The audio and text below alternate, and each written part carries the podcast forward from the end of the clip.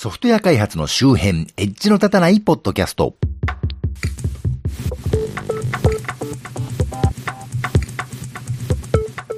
どうも、コンピューターで楽しいことをしたい人、そして、先日勤務先の飲み会がありましてね、帰りはその会場から最寄り駅までのタクシーチケットが出るんですけど、まあそれを使わせていただきまして、で、まあこしとら飲んでますから、運転手さんと話が盛り上がりまくりましてね。で、まあ駅までね、駅までって言ってるんだけど、運転手さんはいいよいいよ、うちはどこなのつってね。いやいや、駅までだってって言ってるんだけど、会社のチケットだしねって言ってね。でも運転手さんはいいよいいよって言って、結局自宅まで乗っけてってもらっちゃいましてね。まあ楽しかったし楽だったからいいんですけど、結局会社に請求が行きましてね、幹事さんに怒られて差額で3500円も請求されましてね。まあ楽しかったんでいいんですけど、さすがに田舎のタクシーがやることがおっかねえなと思った、信濃の国国民マッチこと町田です。ぶっちゃけ、ここだけでの話ですけど、戸倉上山田でタクシーに乗るときには気をつけましょうね。というわけで、今月も最先端とは言い難い地方在住の私が、独断と偏見でちょっと気になったテク関係を中心としたネット上の話題を鳥刀で紹介するコーナーです。というわけで一般ニュースから、国際情報オリンピック日本代表は金3、銀1、改正校、高谷裕太くんでいいんですかね。が数学に続き世界一、高校生新聞オンライン高校生を応援するニュース情報サイトに、えー、8月3日に載ってました。読みますと、世界各国の代表生徒がアルゴリズムの設計など、数理情報科学の問題解決能力を競う第29回国際情報オリンピックが7月28日からイランのテヘランで開かれ、8月3日成績が発表された。文部科学省と情報オリンピック日本委員会によると、日本代表の高校生4人が金メダル3個、銀メダル1個を獲得した。高谷裕太君東京海星高校3年が4年連続となる金メダルを獲得したのに加え、世界1位の成績に輝く快挙。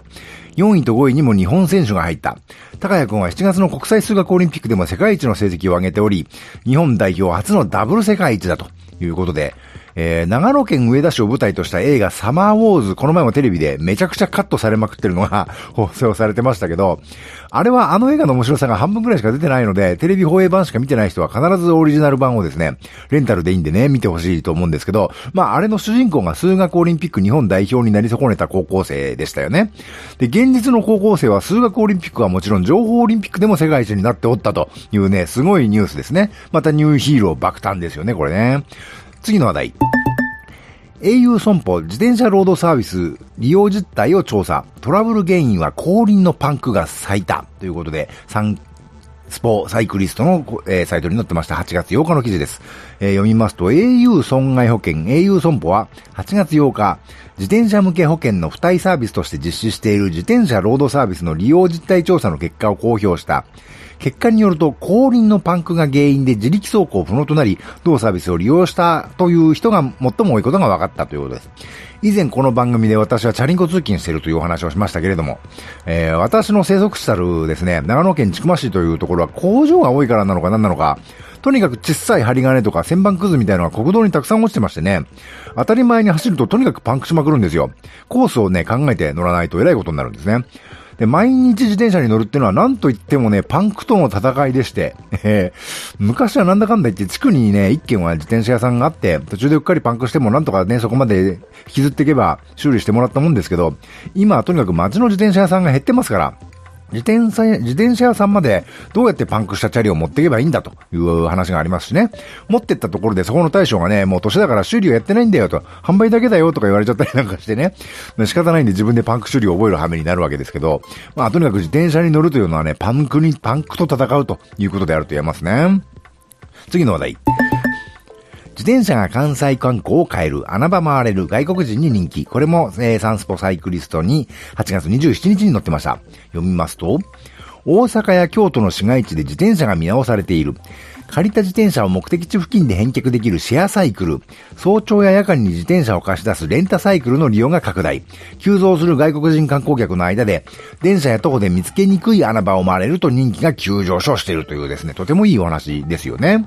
我が信濃の国もですね、あの、観光立国を目指してるはずなんですけど、とにかくその観光拠点、例えば温泉地と、えー、景色がいいとことかね、お花が咲いてるとことか、そういうスポットの距離がすんげえ遠いんですよな。で、その合間も特に買い物するようなところもなくてですね、間を繋げるものはないんで、つまり車に乗らなきゃ観光なんかできゃしねえわけです。で、それが当たり前だと思ってるんで、自転車進行とかもね、結局ピントがずれたるというかね、道路に塗ったり歩道に線引いときゃいいんだろうみたいなことになっちゃうと思うし、あの、と、特にね、さっきも言いましたけど、タクシーがわけのわからんことをしたりするわけですね。別に根に持ってるわけじゃないですけどね。まあ、地方の人間である私としてはね、地元の利益になるようなことはね、次第に限ると思うわけですけどね。次の話題。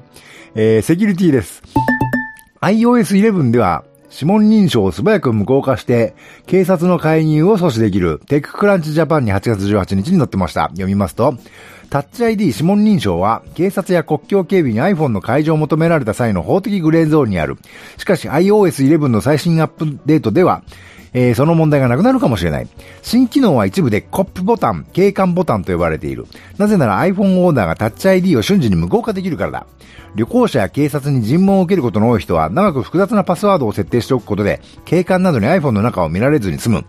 現在警察は、アメリカの警察ですよ。iPhone オーナーに指紋を使ってロック解除させることを強要できる。しかし、パスワードの入力を強要することはできない。パスワードは法律で守られているためだということで、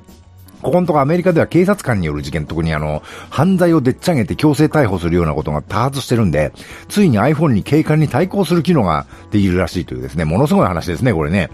これアメリカはそうなら多分日本でもそのうちね、一言でなくなるかもしれませんね。流行り事は遅れてやってくるというのがね、世の常ですからね。で、セキュリティ関係他の話題。悪用の危険度大、盗聴機能付き USB ケーブル、米アマゾンで販売、フォーブスジャパンのサイトに8月23日に載ってました。これすごいですね。もう見出しだけで言わんとしてることがわかるんで、えー、次の話題にしますけど、私はハックされたテッククランチジャパン8月25日に載ってました。こちらテッククランチのライターがいつの間にかスマホの SIM カードを誰かに取り替えられてて、あらゆる通信が傍受されていたと訴えてる記事ですけどね。そんなことってあるんですかね？あんまありそうな気もしますね。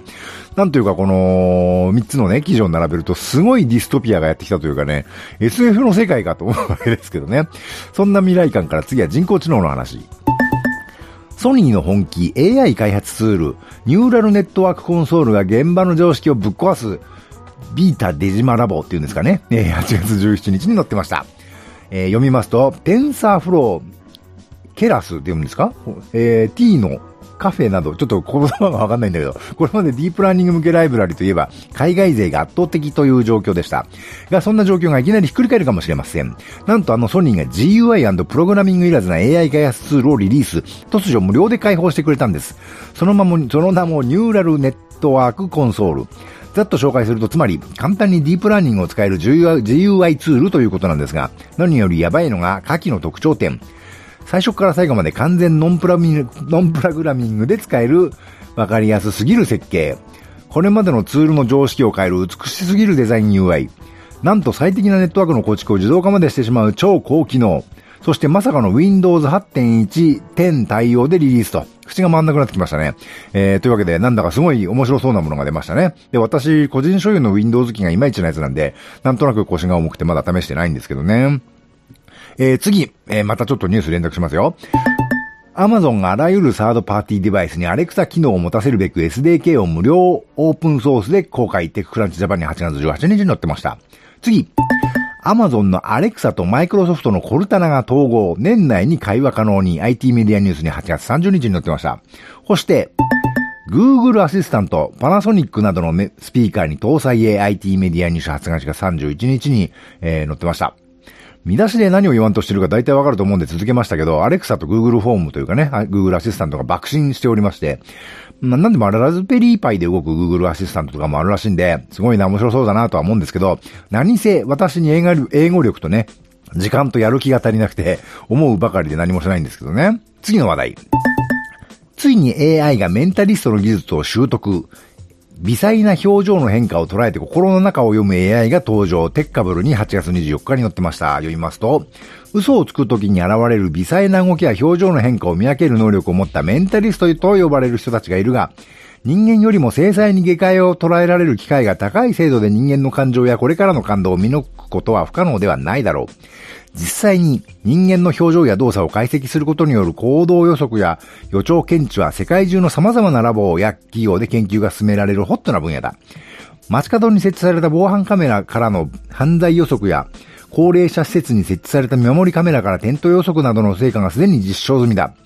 こうした中、シルバーロジックラブズ、えー、SSL は映像解析により人が何を感じているかを把握する AI を開発したということで、このメンタリストっていうのはね、テレビによく出てる DaiGoさんという方が有名ですけど、いわゆる相手に話しかけてその反応を瞬時に判別して、こちらの言うことをね、それに合わせて変化していって、あたかも自分しか知らないようなと思って、相手がね、自分しか知らないと思ってるようなことをこちらが言い当てたり、でこちらの思い通りに相手を行動させたりというね、する技ですよね。いわゆる霊能者とか言われてる人たちもそういう技術があるわけで、そういうオカルトっぽいものからメンタルね、的なものからスピリチュアリズムを抜いて、まともにしていったものというかね、科学的にしていったものというところで、これ前回も言いましたけどね、多分それが、えー、現代の新しい流行りとなってきてるんでしょうね。機械に心を読み取られたり、思いのままに行動させられてな、させられたりっていうような時代がね、まあそう遠くない未来の話なのかもしれませんね。次は音楽の話題。Spotify。新たな収益性の可能性は、ポッドキャストビジネス、えー、オールデジタルミュージックに8月8日に載ってました。読みます。定額制音楽ストリーミングサービス最大手 Spotify は新たな収益源を確保するため、近年急速に注目が集まるポッドキャストを強化していくかもしれません。ブルームバーグが報じた情報によれば、現在 Spotify はポッドキャスト配信を強化する取り組みに注力し始め、この分野での可能性を探っているとします。ということでね、最近 Spotify のアプリにもポッドキャストコーナーが出てきましたよね。うちの番組も載っけてくれないかなと思ってたんですけど、さっきエントリーフォームらしきものを見つけたので、 submit してみましたけどね、どうなることやらという感じですけど。次。ソニーがリミックスを合法化、Spotify や Apple Music が最高にはかどるようになる、海洋 .net というサイトに8月30日に載ってました。読みますと、ソニーミュージックが音楽の著作権処理やマネタイズを指令支援するプラットフォーム、ダブセットと提携、リミックス楽曲を合法として Spotify や Apple Music で楽しむことができるようになる。ソニーミュージックのリミックス楽曲の合法化は、レコード会社としては異例の試みとして注目を集めているということで。なんか面白そうなことやってますね。サブセットというダブセットが、ダブセットというサービスは知りませんでしたけどね。ちょっと興味出てきました。次の話題。ディアンジェロのすべての曲のグルーブを DTM で再現する無料パック。えー、フェノ、フェノナメルというサイトに8月19日に出てまして、ミュージシャンの素材なんかをね、販売したり、プロモーション的に配ったりってことは割と以前から行われていたことなんですけど、あのー、昔はプロが使う機材とね、素人が使える機材には超えられない壁があったので、素人の機材でもそれっぽく再現できるようなデータってのが実際のところだったわけですが、今はその差はほとんどないので、こういうものをね、あの、出てくるわけですね。面白いですよね。そもそもこういう打ち込み用データを楽曲としてリリースするミュージシャンってのが現れてもね、おかしくないかもしれませんね。